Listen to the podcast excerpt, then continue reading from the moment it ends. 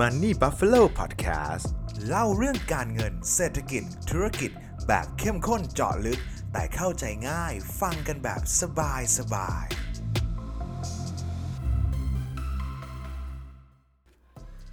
เมื่อความรู้การลงทุน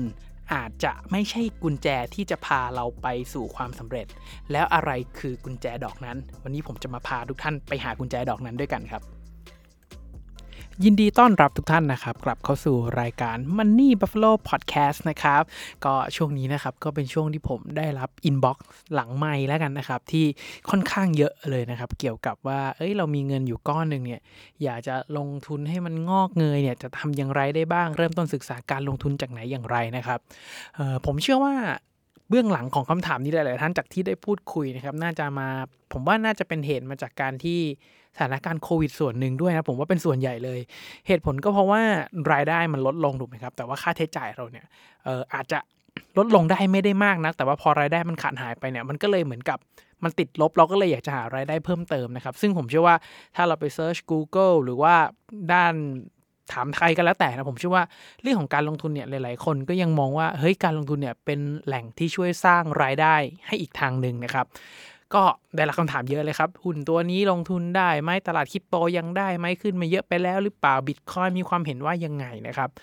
จริงๆเนี่ยคำถามพวกนี้จริง ๆ ส่วนตัวผมเนี่ยค่อนข้างตอบง่ายมาก ๆนะครับ เหตุผลก็เพราะว่า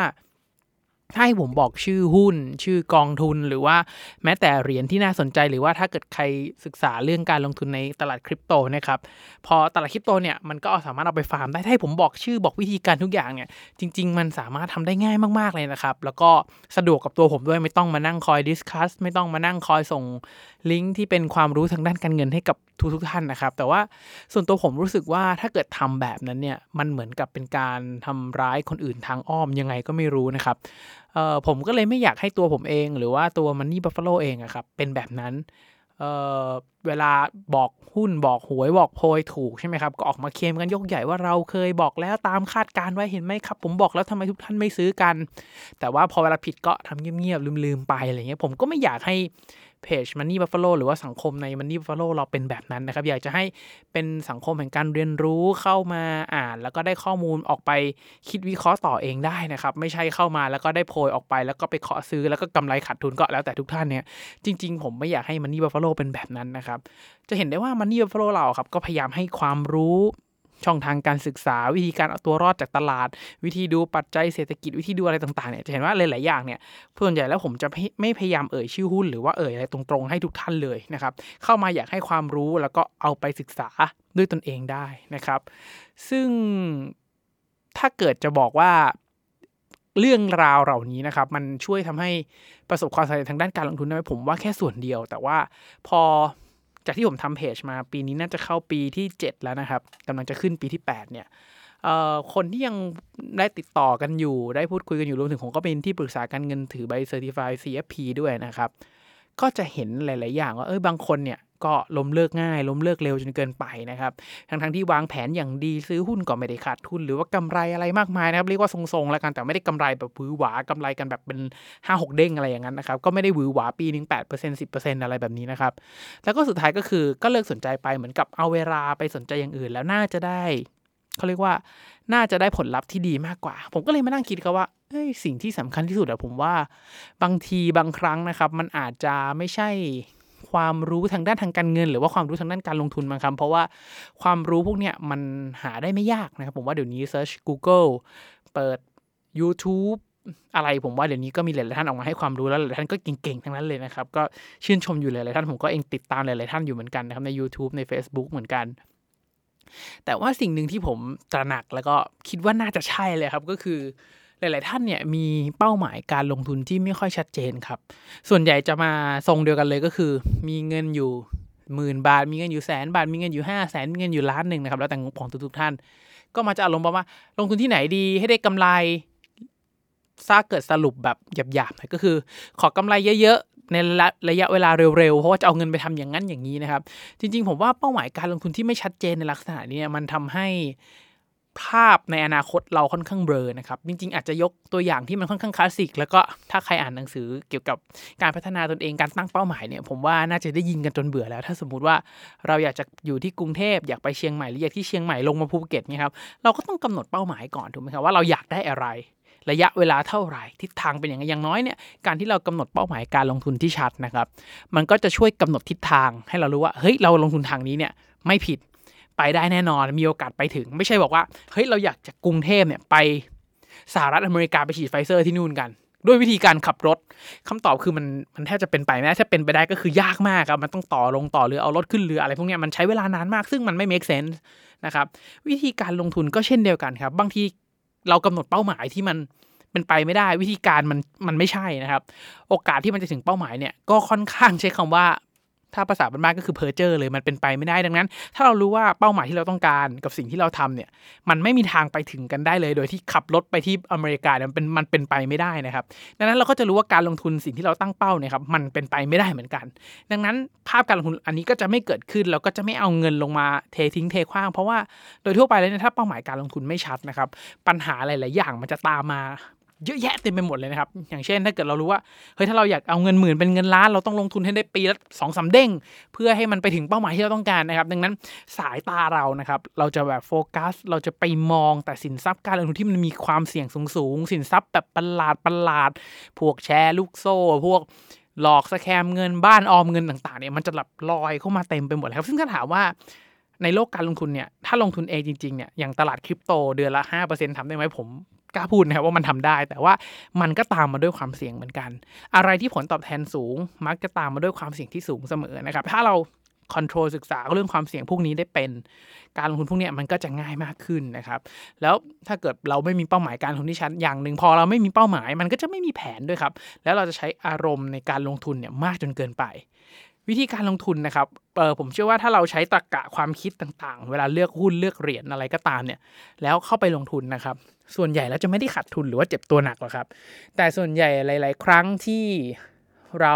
เจ็บตัวหนักเนี่ยจะเป็นช่วงที่เราปล่อยให้อารมณ์นะครับครอบงำแผนการลงทุนของเรา หรือว่าไม่มีแผนการการลงทุนใช้อารมณ์ล้วนๆอย่างเช่นหุ้นขึ้นซื้ออีกหุ้นขึ้นซื้ออีกซื้ออีกซื้ออีกจนมันไปซื้อที่ดอย พอมันตกก็ซื้อตกก็ซื้อตกเขาคิดว่ามันจะกลับไปที่เดิมอย่างเงี้ยมันก็เกิดขึ้นได้นะครับหรือว่าบางทีเราอาจจะแบบ เล่นเกินตัวใช้เลเวลเลทเยอะมากจนพอร์ตแตก อันนี้ผมเจอเยอะมาก โดยเฉพาะช่วงที่ตลาดคริปโตดังๆโหดๆนะครับ มันก็จะมีการใช้ฟิวเจอร์เลเวลเลทสูงสุดได้ 100 เท่า 125 เท่าไงครับ ขยับเปอร์เซ็นต์หนึ่งพอร์ตแตกเลยก็มีนะครับ หลายๆคนก็คือพอแตกเร็วมากนะครับ แล้วถ้าเราไม่มีเป้าหมายการลงทุนนะครับ อีกสิ่งหนึ่งที่จะตามมาแบบง่ายมาก ๆเลยครับ ก็คือเราจะถอดใจเร็วมากจนเกินไปครับ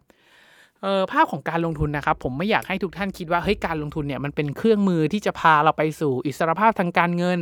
แล้วมันจะได้ผลลัพธ์ที่แบบรวดเร็ว 2 เดือน 3 เดือน บางคนหวังรายอาทิตย์นะครับ การลงทุนมันบังเอิญบังเอิญมันไม่ใช่แบบนั้นนะสิครับมันมันไม่ใช่อะไรที่เราจะสามารถรวยเพิ่มขึ้น 10 เท่าในระยะเวลา 3 เดือนถึง 6 เดือน ในอดีตเราอาจจะเห็นหุ้นบางตัวทำได้ ในอดีตเราอาจจะเห็นเหรียญบางเหรียญทำได้นะครับหลายร้อยเด้งก็ทำได้ อย่างเช่นเมื่อ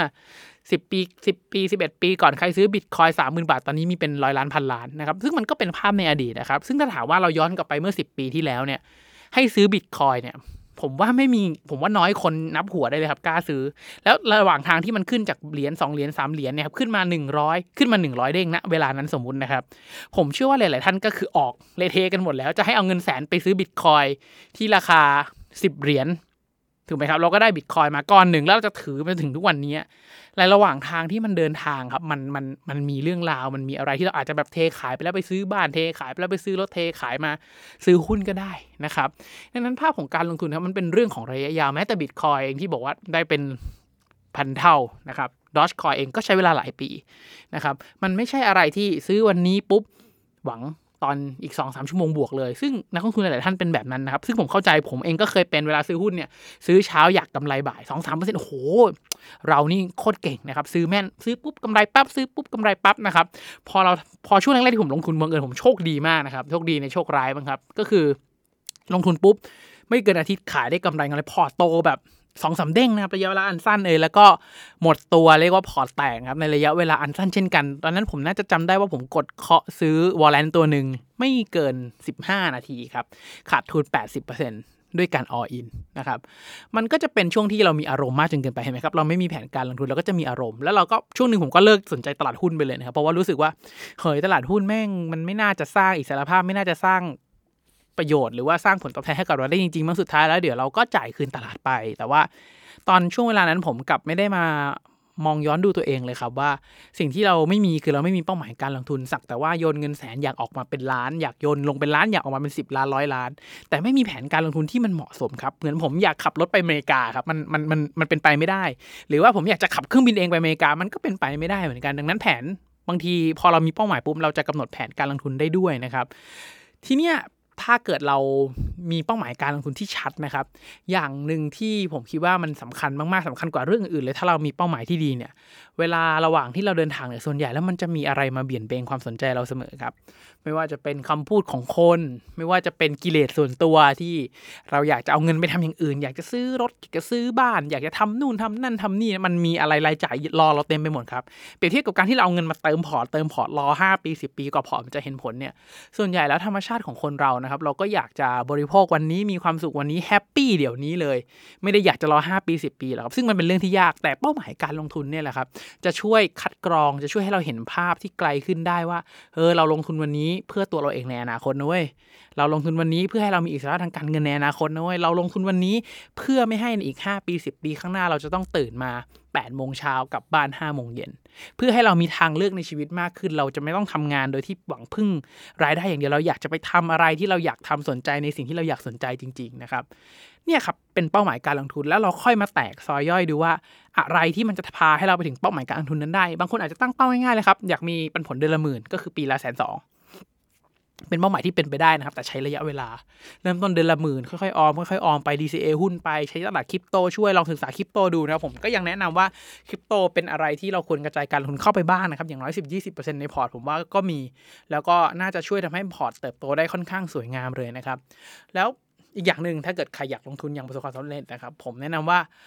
ออลองหาสังคมนักลงทุนหรือว่าเพื่อนๆที่สนใจอะไรคล้ายๆกันละกันนะครับ เวลาคุยในกลุ่มไลน์เนี่ยอยากให้มีกลุ่มไลน์สักกลุ่มหนึ่งที่เป็นเพื่อนที่รู้จักกันที่สนใจเรื่องการลงทุนเหมือนกัน มาแชร์หุ้นด้วยกัน แต่ไม่ได้บอกโพยว่าเฮ้ยหุ้นตัวนี้ข้อปุ๊บบ่ายวิ่งแบบนั้นนะครับ แต่ว่าเอามาแชร์กันเฮ้ยงบตัวนี้ออกมากำไรดีว่ะเฮ้ยอนาคตเนี่ยมันน่าจะดีนะมันน่าจะมีปัจจัย 1 2 3 4 ที่ช่วยเป็นปัจจัยบวกให้กับหุ้นตัวนี้วิ่งขึ้นได้ บางคนอาจจะมีคันเฮ้ยเฮ้ยแต่กูว่ามันน่าจะเป็นแบบนั้นหนึ่งสองสามสี่เราก็จะได้มาเวทได้ครับว่าระหว่างปัจจัยบวกกับปัจจัยลบเนี่ยเราให้น้ำหนักไปทางไหน แล้วพอประเมินออกมาปุ๊บ แล้วเราจะควรซื้อหรือไม่ควรซื้อเนี่ยมันก็จะมีมุมมองที่แตกต่างกัน ช่วยมาคานความคิดไม่ใช่ ซื้อเลยหุ้นตัวนี้เอาเฮ้กันไปหมดดอยก็ดอยกันหมดอย่างเงี้ยผมว่าไม่เอานะครับอยากให้เป็นสังคมนักลงทุนที่ช่วยกันหาหุ้นดูงบ ช่วยกันสอดส่องดูแลซึ่งกันและกันนะครับ ทีเนี้ยคือถ้าเกิดใครเริ่มต้นลงทุนนะครับ ผมก็อยากจะบอกว่าเออโลกการลงทุนเนี่ย ถ้าพูดแบบชุยๆเลยก็คือ ผมว่าไม่เกินห้าเปอร์เซ็น แบบไม่มีข้อมูลมารองรับนะครับ แต่จากข้อมูลส่วนตัวคือมันน้อยมาก อย่างเพื่อนผมที่คุยด้วยการลงทุนจริงๆอะที่แบบสักเซสจนแบบอยากเอาเป็นไอดอลเลยเนี่ยมีหลักหน่วยนะครับ ใช้คำว่าหลักหน่วยได้เลยไม่ถึงสิบคนที่แบบเออคุยแล้วไอเดียมันดีว่ะเฮ้ยเออเออคุยแล้ววิธีการลงทุนมันใช่ว่ะ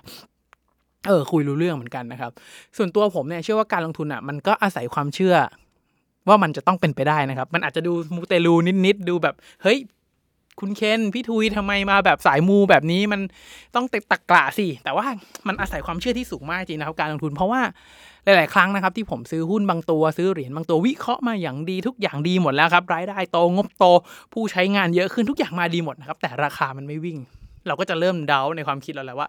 เอ๊หรือว่าตลาดมัน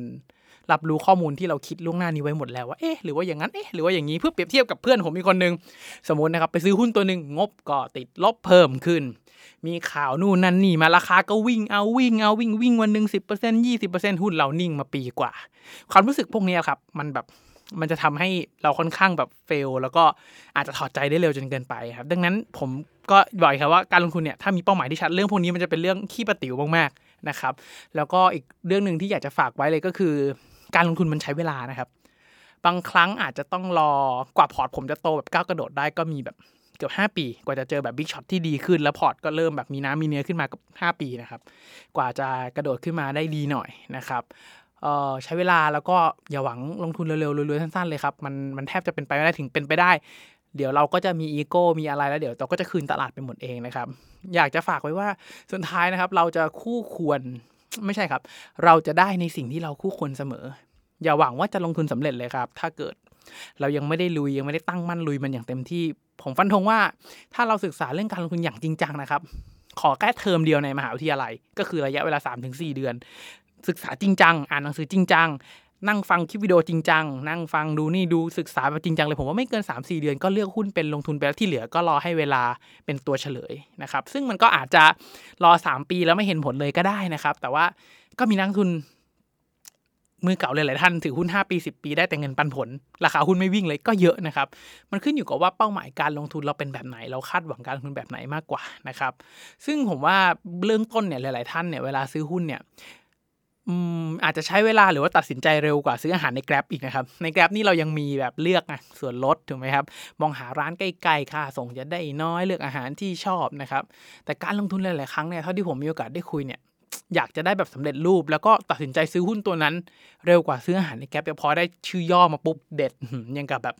โพยหวยแม่น้ำหนึ่งเลยนะครับ แบบซื้อเลยไม่ได้สนใจไม่มีเหตุผลรองรับ ไม่ได้สนใจเลยว่าบริษัททำอะไรงบเป็นแบบไหนมีแต่รู้แค่ว่าเขาบอกมานะครับหรือว่าถ้าเกิดใครเป็นสายเทคนิคการที่ไม่ไม่รู้ว่าบริษัทนั้นทำอะไร อาจจะยังไม่น่าโกรธมากนะครับแต่มันจะน่าโกรธมากเลย ถ้าเกิดเราไม่รู้ว่าจะต้อง take profit เมื่อไหร่ cut loss เมื่อไหร่เวลาหุ้นขึ้นต้องทำอย่างไร ซื้อเพิ่มไหมหรือว่าแบ่งไม้ขายออก หุ้นลง cut loss ไหมหรือว่าซื้อเพิ่มอะไรอย่างเงี้ยครับปกติแล้วสายเทคนิคเนี่ยการมีแผนลงทุนที่ชัดจะช่วยตัดอารมณ์หน้างงานได้เยอะมากผมแนะนำว่าถ้าเกิดใครเป็นสายเทรดนะครับต้องมีแผนการกำหนดแนวรับแนวต้านกำหนดจุดคัดไว้อย่างชัดเจน ถ้าแตะคัดต้องคัด